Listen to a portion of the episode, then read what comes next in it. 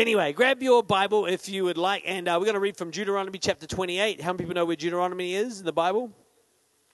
It is in the first part of the Bible. It's in the Torah. How many people know what Torah means? Duncan does. Duncan, tell me, because it's a trick question.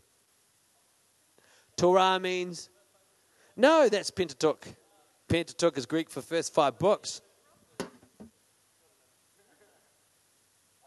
Some people tell you that Torah means law, but it sort of means law, but it means the way. The word, the Torah, literally means the way. And it's the ways of God are locked in these first five books of the Bible. And when we read them, we see how God works with people, because it's really where God began to work with people. You've got Adam and Eve, you've got Abraham right at the start, you've got Noah in between the two.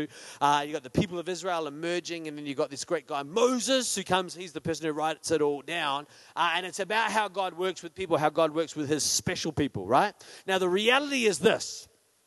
The reality is this, that we can read in the Bible, we can read the story of Adam and Eve, we can still read the story of Noah, and then Abraham's the next one, then you've got Isaac and Jacob, Joseph, and then Moses, then Joshua, then Saul, David, Solomon, I don't know the rest of the kings, then you've got the prophets, Isaiah, Jeremiah, the larger ones, then you've got down Hosea and all that one. They're smaller books, but significant prophets. You can read this whole story, and what that whole the whole Old Testament story is that God is reaching out and connecting with a group of people, right? He draws out a group of people and he wants to bless them and he wants to connect with them. He wants to mark them out as special, right? As chosen, right?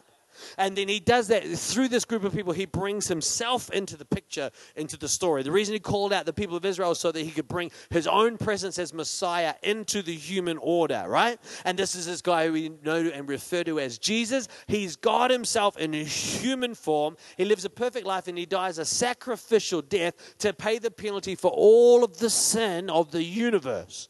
So he pays for your sin, yes, he pays for this lie and that lie, but more importantly, he covers the debt of all universal sin, all the brokenness in the human order and the cosmos. He pays that penalty. He takes it upon himself, substitutionarily, right, and dies as a penalty for all of that sin, right? And then he's raised again to life because he died righteous. He's raised again to life and he has victory over sin and death. And then he invites us, Jesus does, into relationship with him, right? And then we become the marked out people of God.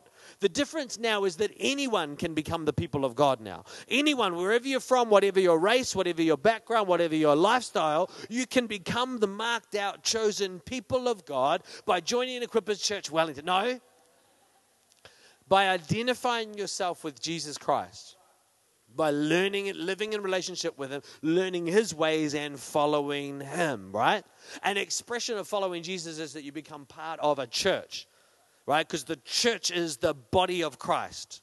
So that means that the church is, when we think about Jesus, how can you see and interact with Jesus today? You do that here. Because this is it. This is the body of Christ. And it has a metaphysical global expression called the worldwide Catholic Church, right? Which is not the Catholic Church. Catholic means worldwide. And so if you got it, it's a good name for church, Catholic. We are the church, right? Let's not get into that, right? But every person who identifies themselves with Jesus individually is part of this metaphysical church, right, of every Christian everywhere, just like we're part of the human race, right? But you can't actually be part of the human race without also being a part of at least one or two actual races. It's hard to be part of the human race if you're not human. Do you get what I mean? Like, yes, you're part of this human race. Oh, no, I'm just part of the human race. But you also had a mum and you had a dad. And I know that for a fact, right? I know that for a fact. If you didn't have a mum and a dad, you can turn the water into wine, you can walk on water, and you will die for the sins of the world and rise again. But we've actually already had Jesus, which means you had a mum and dad. So you have an actual place in an actual race. And your way of being part of the big picture is to be part of the small picture, right? And it's the same with church. You don't get to be part of the big picture church without being part of a small picture church, right? I'm part of Equippers Church Wellington, and that's your connection to the body of Christ globally. That gives you a connection to every Christian everywhere. It makes you part of the family of God. As 1 Peter says, that once we were not a people, but now we become the people of God, a chosen priesthood, a royal priesthood, a chosen nation, a people belonging to God, that we might declare his praises to principalities and powers, right? That's awesome. It's poetry. That's why you can remember it, right? That we become a people, right? Isn't it cool? Because wherever you, however you identify yourself as a New Zealander or, you know, whatever your racial background or wherever you're from in the world, the reality is that when we identify ourselves with Christ, we become part of a much bigger expression of humanity, and that's in the church. And everybody said? So this is what God says about us, the church. This is part of God's plan for us. It's Deuteronomy chapter 28, verses 1 to 14. We're going to throw it up on the big screen there because I can't read the small letters in my Bible in the night service because it's too dark. It says this: if you fully obey the Lord your God. Stop. This is a blessing that's bestowed upon people who can fully obey the plans of God, the decrees of God.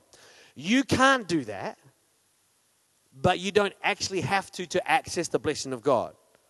The way we read this backwards from the New Testament is we know that Jesus lived fully the expression, fully lived the law in righteousness, and we receive his righteousness. So that gives us access to the presence and the blessing of God. Even though we make mistakes, we can in Christ be positioned before God as holy, right? So if you fully obey the Lord your God, or if your life is surrendered to relationship with Christ and the Holy Spirit is working in you in sanctification, and you carefully keep his commands that I'm giving you today, the Lord your God will set you high above all of the nations of the world. You will experience all of these blessings if you obey the Lord your God. Your towns and your fields will be blessed. Your children and your crops will be blessed. The offspring on your herds will be blessed. Your fruit baskets and bread boards. How many people want their bread board blessed? Yeah, the fruit baskets and your bread boards will be blessed. Right, can you get this? Is picture language for us in the modern context, right? I'm just changing to reading this now.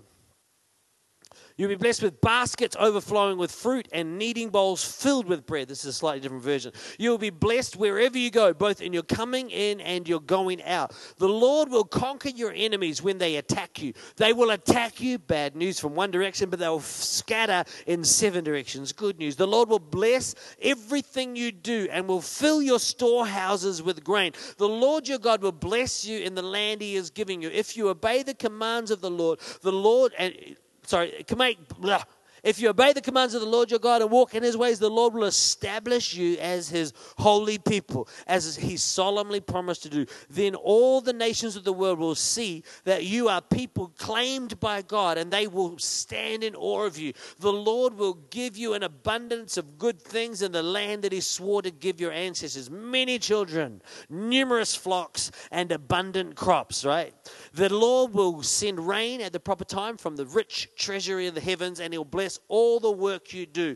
You will lend to many nations, but you will never need to borrow from them. If you listen to these commands of the Lord your God and carefully obey them, the Lord will make you the head and not the tail. You will always have the upper hand. You must not turn away from any of the commands I'm giving you today to follow after any other gods or worship them. So point number one we've got to understand today is that God wants to bless you.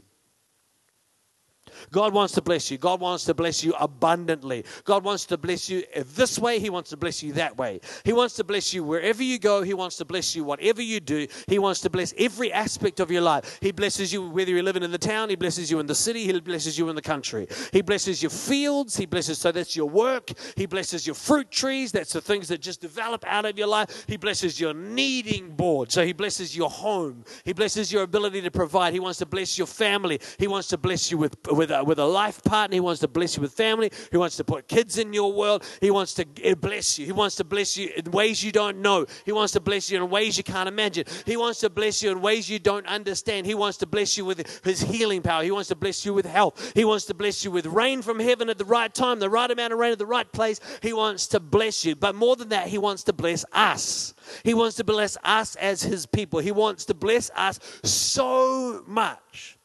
He wants to bless us so much that we always have the upper hand, that our enemies flee in seven directions. He wants to bless us so that we are high above every other nation of the world, the church. He wants to bless us. He wants to bless us like that. He wants to bless us so much that when people look at us, they say this, that there's something amazing about that person. There's something different about that person. God wants to bless you in such a way that you stand out among all of your peers. He wants to bless you in such a way that in your workplace, you stand out, your work stands out, your ethics stands out, your effort stands out, your finances stand out in such a way that all of your workmates and the people as they come into contact with you start to see there's something different about you. Now, for most Christians, that's just the difference about you and other people is that you listen to bad music and you wear bad clothes, right? And you waste a lot of time on Sundays and give 10% of your income to the church. Now, that's not enough. There's got to be something more about you that's different. God wants to do more in you because he wants to bless you in such a way that people want to be like you. He wants, you are the bait in God's plan.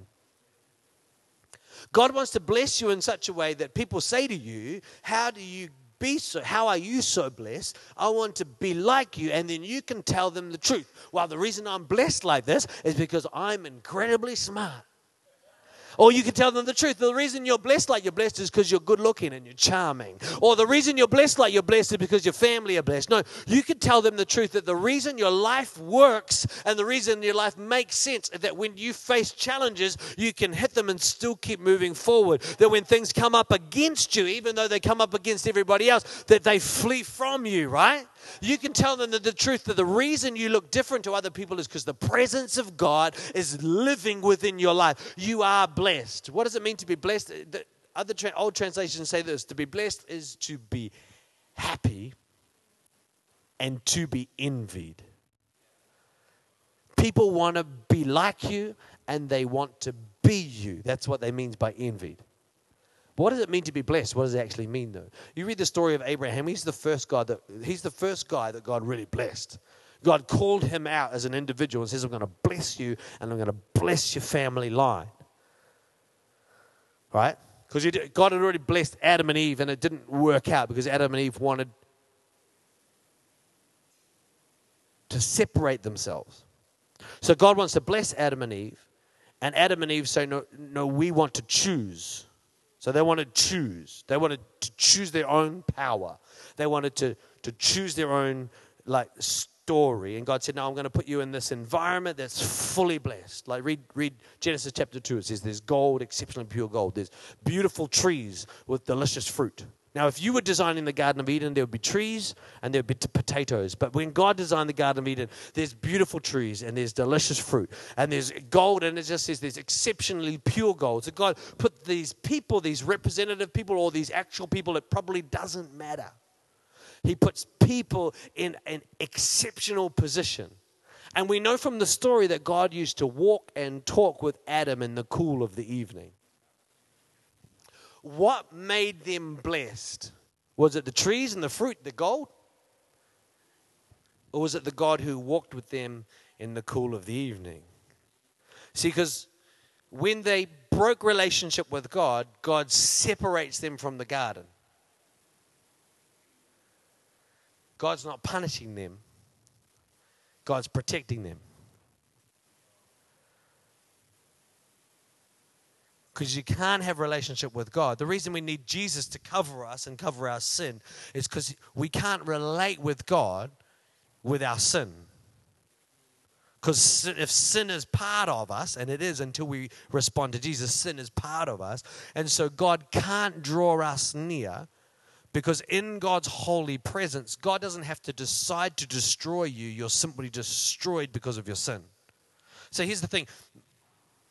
Sin, God doesn't destroy us, sin destroys us because of his holy power, right? Because his holy power destroys sin, right? Yeah? So when we sin, the stupidity of sin and the mistakes that we make is that we're choosing destruction when we're choosing cursing, which you can read about in the second half of the passage. We're choosing cursing and we're separating ourselves from blessing. What are we separating ourselves from? We're separating ourselves from God's presence, from his nearness, from his closeness. God doesn't separate himself from us. We separate ourselves from him. And so God wants to bless us, but his blessing is relational, not transactional. It's relational, not transactional. Jesus tells the story of two sons. The parable is called the prodigal son, the parable of the prodigal son. And there's these two sons that grow up in an exceptionally wealthy family. And the youngest of the two sons, at the sort of the time of his early maturity, he says to his father, I don't want to wait until you die to receive my inheritance. I want my inheritance now. And so the father gives him half of the whole family's wealth, and he takes it away, and then he wastes it. It uses up. The question you got to ask yourself is, did he waste it? Did he waste it, or did it just slowly deplete as it comes away from the father? Because the other son stays with the father and remains continually wealthy. He's still distant in his heart from the father. That's part of the point of the whole story. He's distant in his heart, but he stays close enough to the father that he remains continually wealthy. Except that at the very end of the story, the younger brother comes back, and he's accepted back by the father, which means he's now back on the family farm. He's in relationship with the father, so everything the father has now belongs to him. And then the older brother gets upset and he says, wow, I've been here serving faithfully. I've always done the right thing. I've been a Christian all my life, and you've never blessed me. And the father says to the older brother, he says, look around. Everything that I have belongs to you. Now, what's Jesus speaking to? One of the things he's speaking to is that in human nature, we want to reduce everything down to a transaction. But God wants to lift us to blessing, and blessings found in relationship. It's because we are his children that we are blessed. He doesn't need to give us anything. We just are blessed. But as soon as we have a take relationship with God, where God, I came to church on Sunday and I want to take something away with me. People say things like this all the time. Well, I was going along to church, but it wasn't really doing anything for me. Try saying that to your mum one time when it's like family dinner night, right? And you're all sitting around the table with family dinner, and then you say, I'm not going to come next week, because I keep coming and the food's not very good. Say that to your mum. Say that to your mum and see what happens to your face, right? Because it's not about whether the food's good. Is it? Well, it shouldn't be about whether the food. Maybe you are that terrible and your mum does need to punch your face, right? But the reality is a family doesn't work because of what you get from it. It's just family. Maybe you get stuff from it, maybe you don't, but you're still family, right? And that's the same at church. Come on, we're the family of God. We gather together to relate with God. And God works in our world, and we're blessed by his presence, and we learn how to receive from him, but we don't need to take something from him. Some people come to church for a charge-up to get them through the rest of the week. Well, that's not how it works, because you're operating on like a battery where you can actually just plug in and connect with God in relationship, where his grace and his mercy and his love flows to you every day. Everyone say, God wants to bless me. Point number 2 is this. You are blessed. Okay, everyone remember who God is? Do we all remember who God is? Okay, if God wants to do something, can anybody stop him? Okay, so you are blessed. Now, this is our series on money. You are blessed. Say, I am blessed. Close your eyes and say, I am blessed.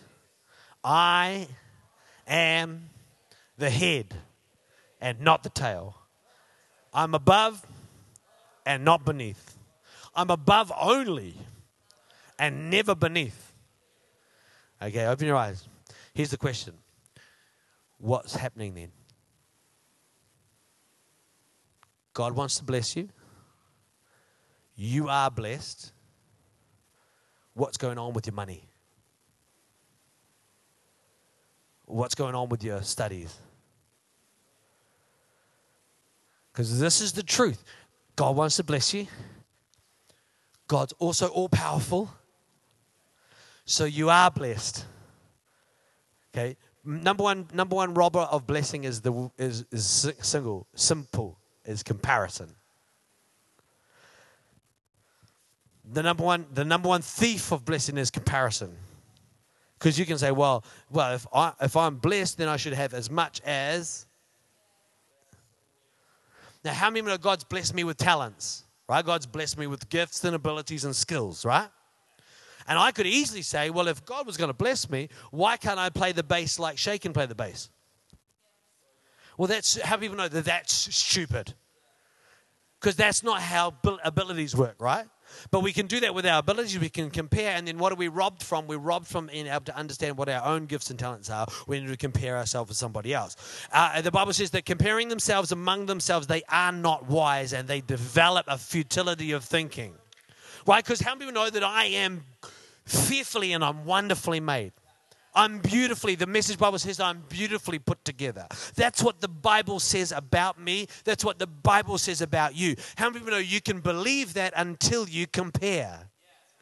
Until you compare yourself with somebody else, or compare yourself with an imaginary standard, or until you compare yourself with every other chump on Instagram, until you do that, you are happy with how you look until you compare how you look with what society tells you about how somebody else should look. Whereas the truth of the Bible, and it's the truth that sets us free, it's the truth that sets us free. The truth says I'm fearfully and wonderfully made. How many people know, and once you get older, you start to realize, right, that comparing ourselves with our parents, with somebody else's parents, and deciding that we're ugly is the stupidest way to approach our self-esteem. That's the stupidest way to assign to us value, right?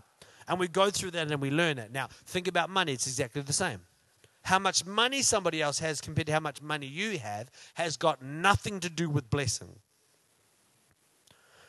Got nothing to do with blessing, because we are blessed when we're in the presence of God.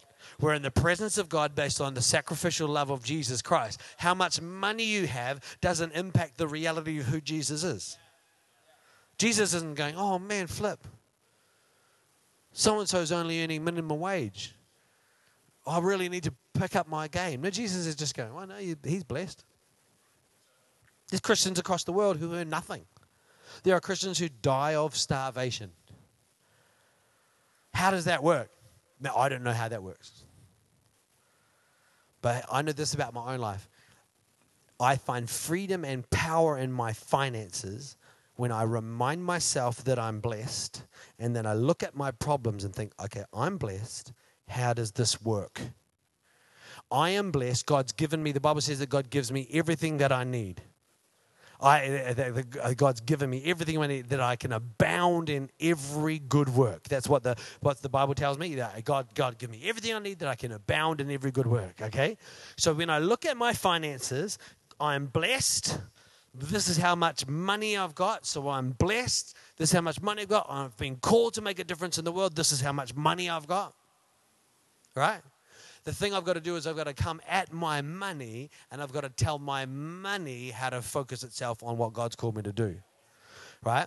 If I'm running out of money and I haven't paid my bills, I either don't have enough money or I spent the money on things that weren't part of God's plan, right? So we've got to, if we're going to have power over money. Today, the title of the sermon is Living Powerfully. If we're going to live powerfully, we've got to start from understanding that we're blessed. There's no other way to do this. If you think I'm stupid, it's not a powerful way to approach your problems. If you think, I don't have enough money, I don't have enough money, I don't have enough money, I don't have enough money, I don't have enough money. True or not, it's not going to help you. If you think like this, I'm blessed and I have enough money, this is how much money I've got, what am I going to do with my week and my life and my lifestyle and my plans, and what clothes am I going to wear and what am I going to buy and what I'm going to spend on, based on the fact that I am blessed. God's given me everything I need. I'm the head and not the tail. I'm above and not beneath, right? God is my provider. I don't need to look to anybody else. I don't need to look to loans. I don't need to borrow to make my destiny work. God's got my future in his hands. I want to suggest to you that that is the most powerful way for you to approach your finances. And the most powerful way for you to approach your finances is to approach your finances from the basis that you have enough. It's actually the most powerful way to approach everything. I have enough intelligence to pass this degree. That's the very most powerful way to approach your degree. Whether it's true or not, it's the most powerful way to approach your degree, right? I have enough money. I have enough intelligence. I have the right friends. Right? I've got the resources that I need. Keep telling yourself you don't have enough and that you aren't enough and you will never achieve what God's called for you. Start telling yourself that you have what you need to do what God's called you to do, and that's the truth. And start moving out in what's this special word, this Christian word, faith, based on the truth of Scripture that you are blessed, and you'll find your circumstances, you'll find your situations turning around. I got a feeling people don't believe me. That's why I'm talking loud. The reality is I'm telling you the truth. What's going around and around in your head, I don't have enough, I don't have enough, I don't have enough. You know that it's a lie because it's dragging you down. That's why you know it's a lie. It drags you down. I don't have enough, I don't have enough, I don't have enough, right? You've got to get the tape out of the tape deck. Old school way. The beauty of the old days is you could destroy music. You can't now. It still exists. There's a tape. There's like a CD. Maybe you understand what a CD is, right? And it's going around and around in your head. This is, I don't have enough. I'll never break through. I could never do that. I could never do that. You've got to take that out, right? And break it. You've got to break that thing and you've got to put something different in that says, I am the head and not the tail. I'm above only and not beneath. God's going to bless me in the city. He's going to bless me in the field. He's going to bless me wherever I go. He's going to bless me whatever I do. There's a reason I can tell you these bits off by heart. Because I was taught as a 12-year-old to say these things over and over and over again. That's why I'm a relatively confident person. You should have met me when I was 12. Right? I wasn't like I am. I wasn't loud. I wasn't funny. I was funny, but just in my own head. Right? I wasn't confident. I wasn't the sort of person who could stand up and talk in front of people. I wasn't those things. But by 15 or 16, I was, because I was taught right through my teenage years by my youth leaders and by my parents that I was the head and not the tail. I was above and not beneath. That those who believe in God will be strong and do great exploits. That these are the sort of things that I've been telling myself all of my life, right? And I believe it most of the time. But even if I don't believe it, it's the thing that goes on and on in my head, and it starts to compete with those other wrong thoughts. Are you right? So if you're blessed, what's happening? Come on, we're living powerfully with money. If you're blessed, what's happening with your money? You're blessed with your money, right? But until you budget your finances, you will never have enough money. Until you have a budget that you stick to, you will never have enough money. My uncle was earning maybe about $300,000 or $400,000 a year in salary.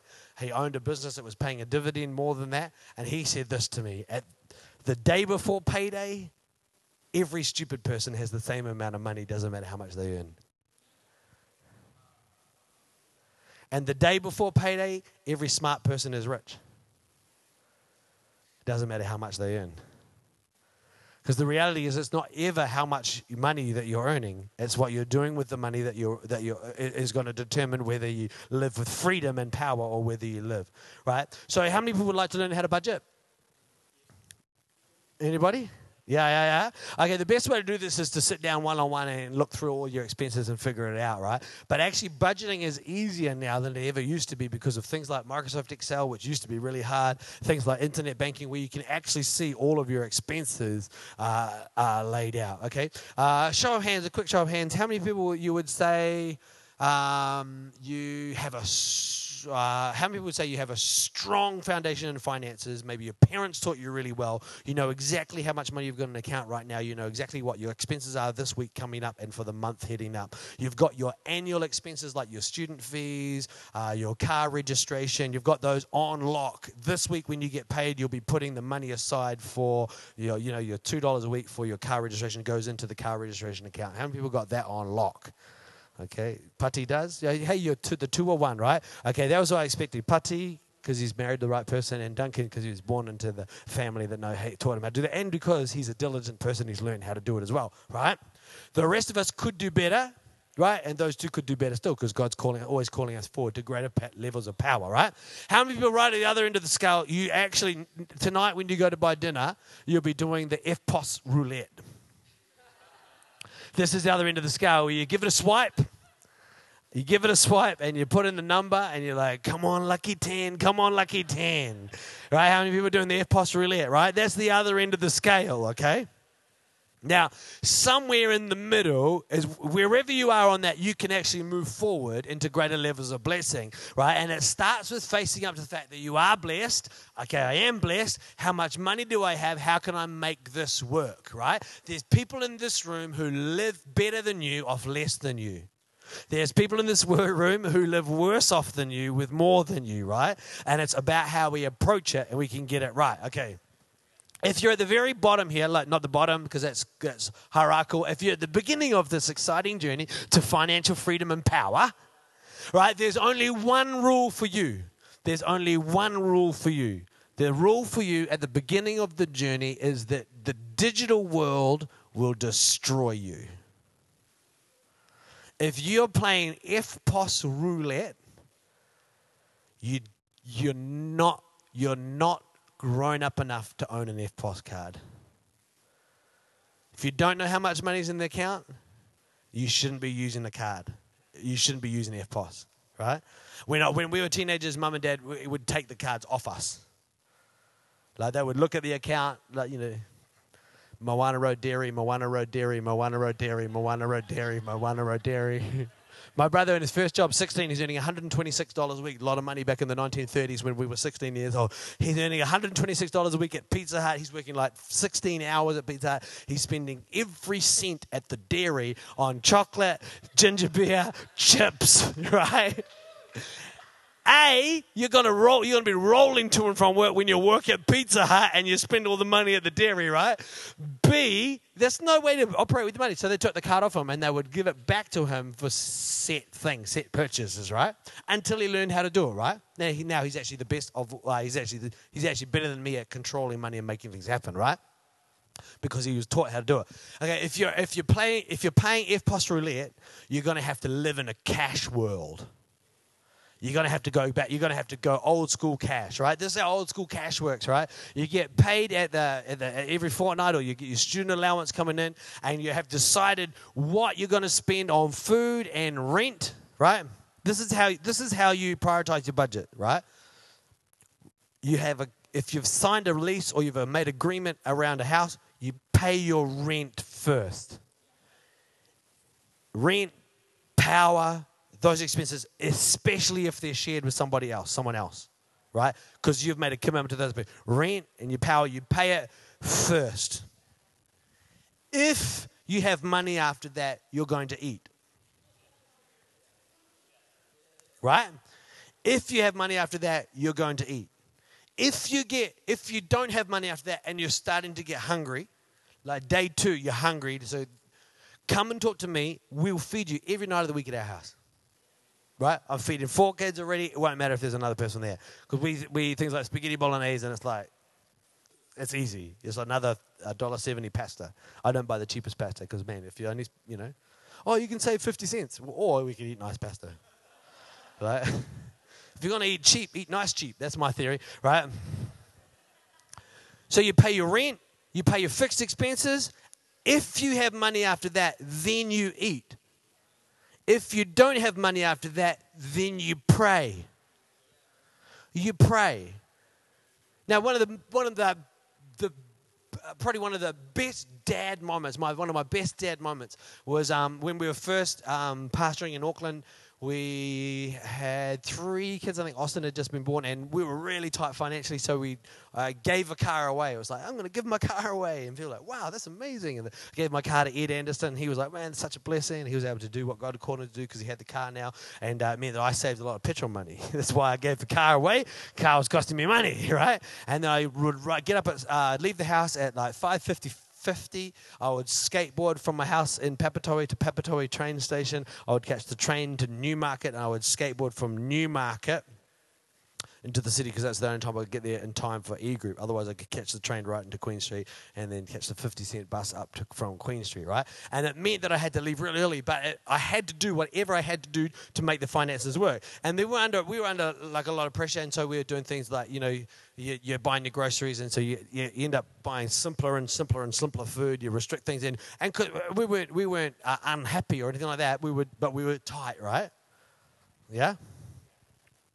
So some of our friends they knew that we were tight. I think they'd come to our house for like lunch or whatever, and they were, you know, people sometimes look in the cupboards, oh, are they helping out with the lunch or whatever? And they're, you know, oh, flip, these guys are a bit tight.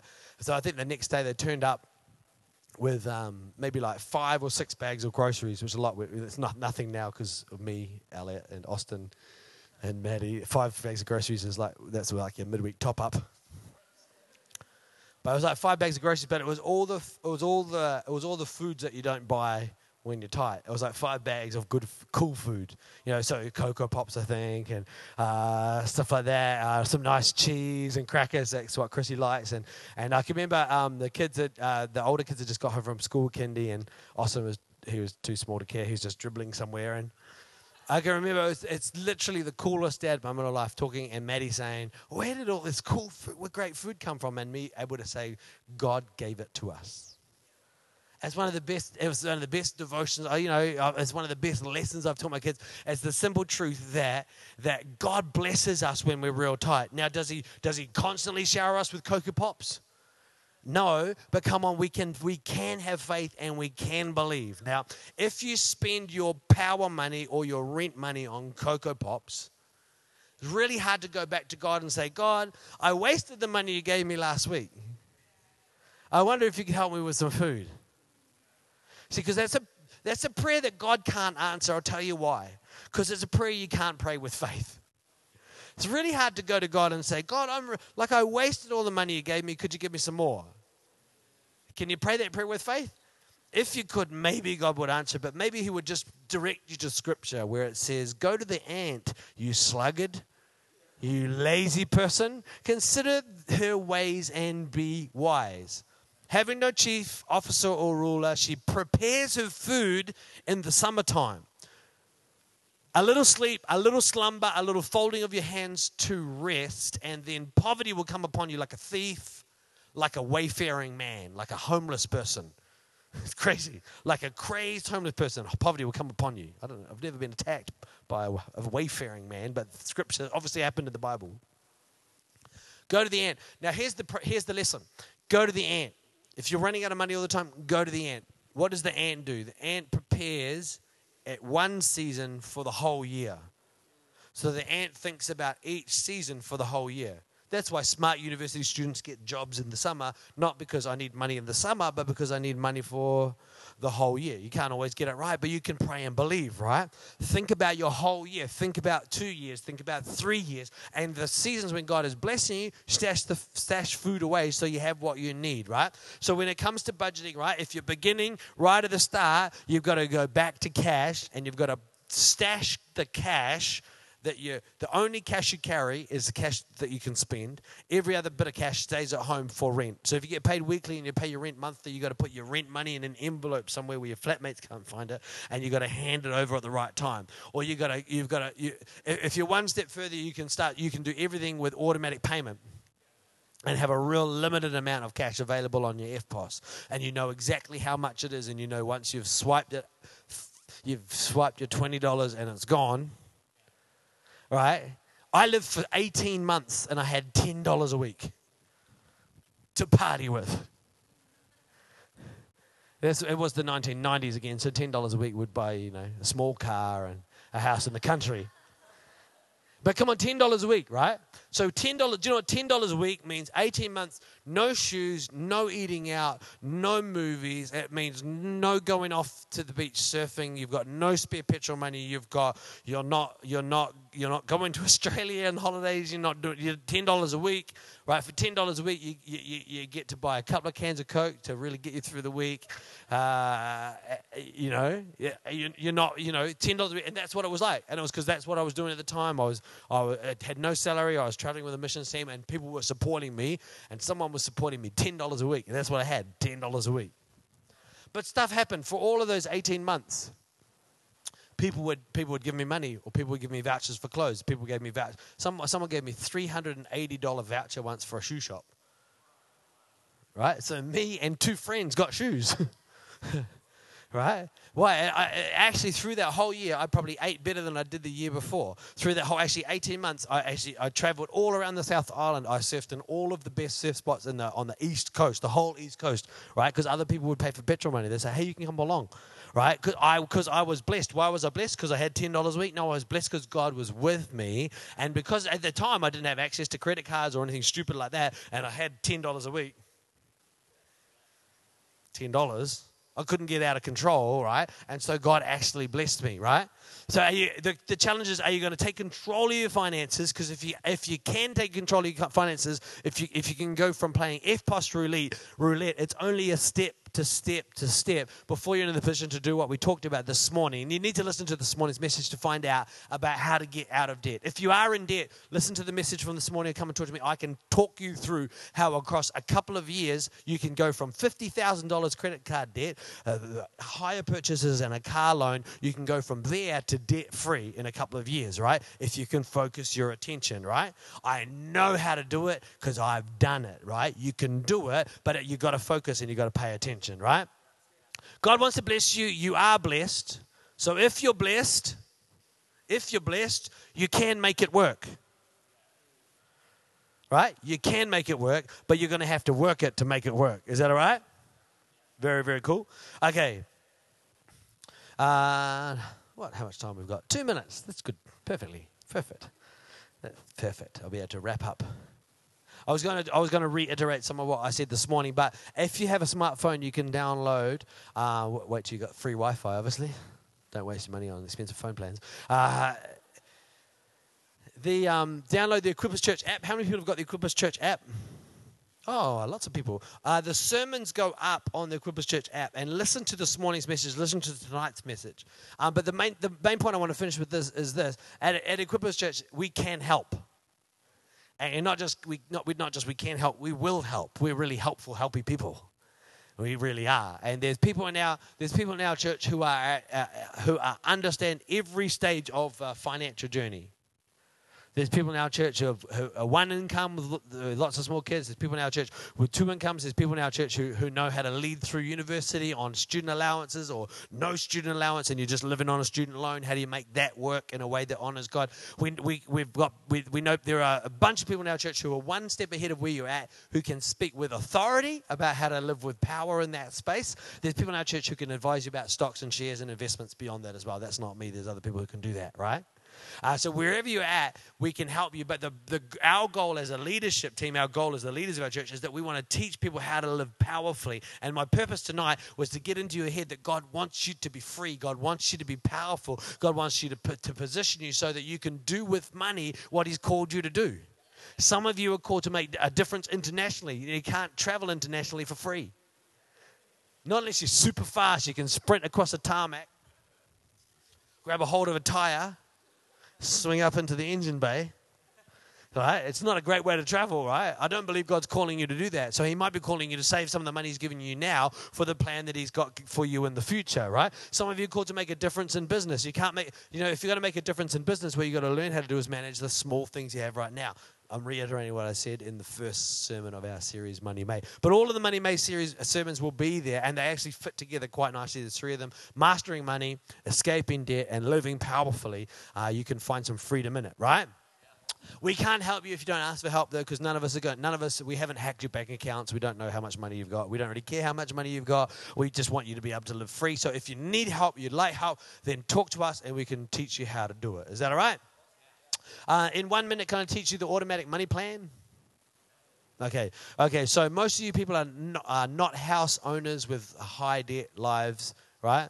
Most of you, half of you probably don't actually work. You're students or not working, right? High school students, university students, government workers, clinical psychologists. So there's a range of people here, right?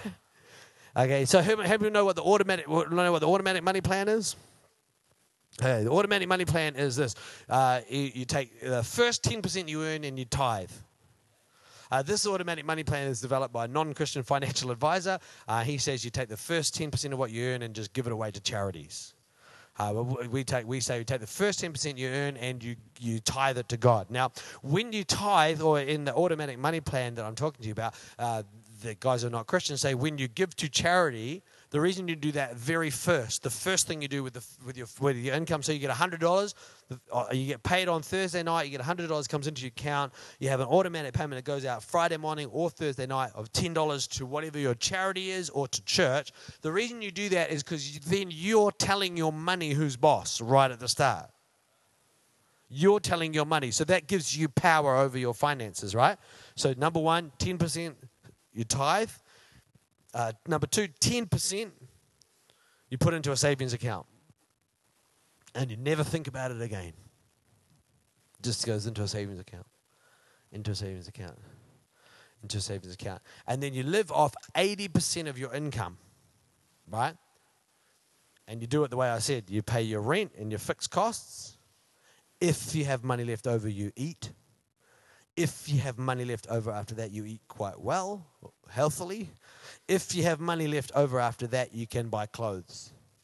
Otherwise, you get old clothes off other people who are throwing them out. Right? That's how you do it, okay? If you're on a small income, you can still do 10%, but you've got to get the order right after that. You pay your rent and your fixed costs and your commitments, particularly as they relate to other people. Right? Don't rip money off your friends, right? Because you're destroying relationship for the sake of money. As soon as you do that, you're making money more important than people, right? As soon as you do that, you're really messing the whole order of the universe around, and you can't expect God to bless that, right? So you pay rent, fixed costs, and then you pray. Cool? 10%, fixed costs, pray. If you do that, I can guarantee you, hand on heart, I can guarantee you if you do that, 10% just goes away and saves you. When it comes time for you to buy a house, you'll have enough money to do it. Don't listen to the news, you'll have enough money. You'll have enough money to do it. I guarantee it. When you want to travel overseas or for your overseas experience, right, if you've been doing that for 3-4 years, you'll have more than enough money to do it, right? Why? Because you've got the power of compound interest working against you, working for you instead of working against you. Every other chump who's got hire purchase television and a car loan from some shark in Upper Hutt, right? All of that. Every other chump who's paying, they've got compound interest working against them. And Einstein said this: the most powerful force in the universe is compound interest. He had a real heart for banking, obviously. Cool. Can I pray for you just before we go? Cool. Close your eyes, bow your heads. Holy Spirit, I just thank you for everybody here, and Lord, we do celebrate the fact, Lord God, that you want to bless us. You want to bless us with your presence. You want to bless us with your love. You want to bless us with your goodness. And Lord, I pray right across this group of people, I thank you that they are the head and not the tail. They're above and not beneath, Lord God, that they are blessed, Lord God, and they're blessed like Abraham. They're blessed to be a blessing. And Lord, I just pray that even tonight as I've been talking, Lord, I pray that vision has come to our hearts, Lord God. Vision has come to people's hearts. People who are perhaps struggling with their finances, or their finances are bossing them around, their money is bossing them around. Lord, I pray that come into their heart right now would be the power of the Holy Spirit lifting them so that they could see a future where they can go beyond just making ends meet or just scraping by to a place where they can be a blessing, Lord God, where they can be the sort of person who's a resource for the kingdom and a blessing to friends, a blessing to family, Lord God. And they can do that, Lord God, with power, Lord God, with money, Lord God, that they could use money, Lord, to extend your kingdom, to extend your purposes in the world. You know, just I want to give people an opportunity to respond to Jesus. And maybe you're here and you've never taken like a first step to acknowledge Jesus. I talked about the whole story of the plan of God, and the plan of God is relationship. But God wants us to relate with him. He wants to relate with us. He created us so that we could relate with him, so that we could be friends with him. And our sin separates us from God, but Jesus took upon himself all of our sin. And he died a painful death so that we don't have to be separated from God, but we can be brought near. The Bible says that we're brought near by the blood of Christ. That means his sacrifice makes a way for us to connect with God in relationship. So if you're here and you've never made this, taken the first step in a journey of becoming a Christian, I guess, or following God, is to acknowledge Jesus as your Savior. Acknowledge that this sin is a part of your experience, that you fall short of God's glorious plan. And identifying with Jesus and receiving forgiveness or asking for forgiveness is really a first step. Now, there's a whole billion other steps in a journey following God, but that first step is to acknowledge Jesus. And if you're here tonight and you've never made a decision to acknowledge Jesus, you've never prayed a prayer asking him to forgive you of your sin, I want to invite you, we're going to do that in a minute. We'll all pray together. But before we all pray together, if you've never made this decision before and you'd like to tonight, why don't you just, while everyone else has got their heads bowed, their eyes closed, just maybe look up, catch my eye, and give me a quick wave and say, yeah, I want to make that decision tonight. I want to take a first step to follow Jesus. If that's you, just catch my eye and give me a wave and say, yeah, I'm making that decision tonight. Awesome. Thank you, boys. Awesome. Thank you. Is there anybody else who want to join these guys and you're making that decision tonight? I want to follow Jesus. I want to make a decision. That's awesome. Hey, we're going to pray together. Is that all right? I'll pray a line, then we'll all pray it together. And we do that so that the people who are responding for the very first time don't feel embarrassed, but they can actually pray out loud and really acknowledge Jesus. Here we go. Dear God, thank you for loving me. Thank you for choosing me. And I'm choosing tonight to ask you for forgiveness. I put my trust in you. And I want to begin tonight to follow you from today and from all of my life. I choose to make you the center of my focus. Thank you, God, for loving me and for choosing me. In Jesus' name I pray. Amen. Amen. Awesome. I don't know whether it's come across tonight, but the last message of this thing about money is that we would get a vision. Do you know, money is not like everyone thinks it is. One thing I've learned in life, money is not like what everyone thinks it is. Money doesn't work like adding and subtracting. It seems like it does, but it doesn't work like that. That actually, when we are in charge of money, we can make it grow just by living well with it. And when money is in charge of us, it just disappears and it controls us. And so there's a bunch of people in the world who are controlled by their bad debts or their lack of finance. And there's a whole bunch of other people in the world who are controlled by their huge bank accounts and their long-term deposits. Neither of those positions are where God wants you.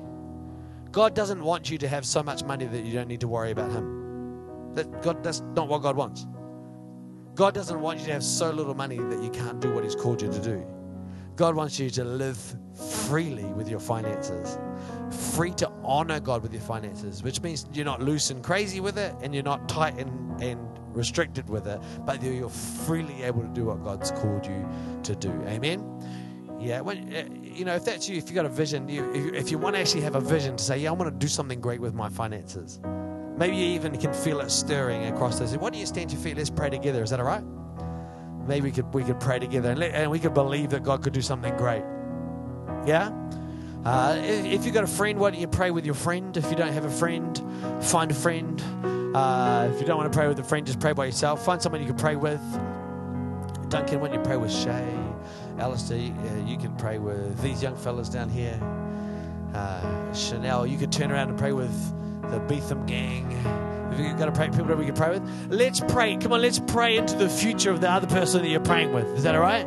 You don't need to know their circumstances to pray something along the lines of, God, do something great, Lord, in my friend's life. Pray freedom on them. Pray breakthrough on them. Pray the blessing of God.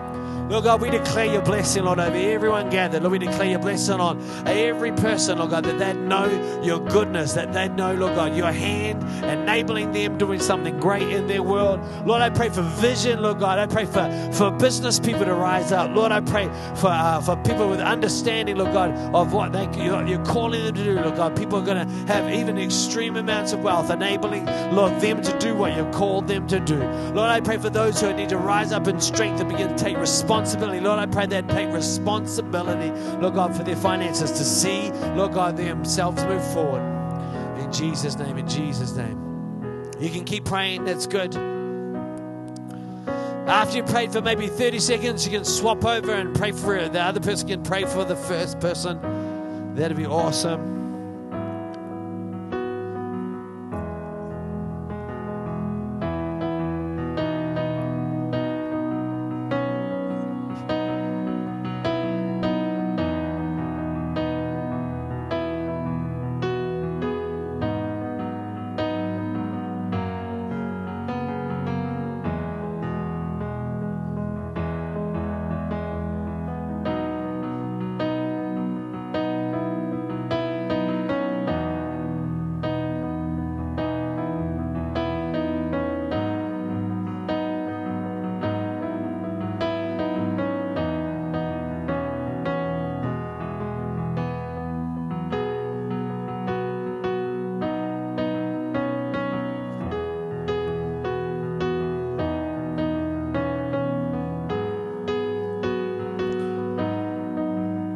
Awesome. That's good praying, team.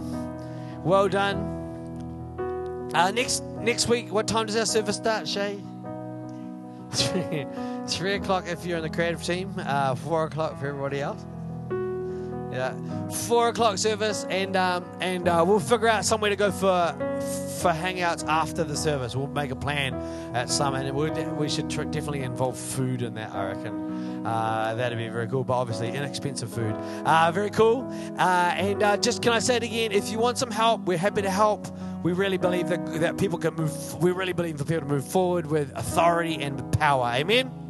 Very, very cool. Awesome. Keep up to date with what's going on the app, and we'll see you next Sunday.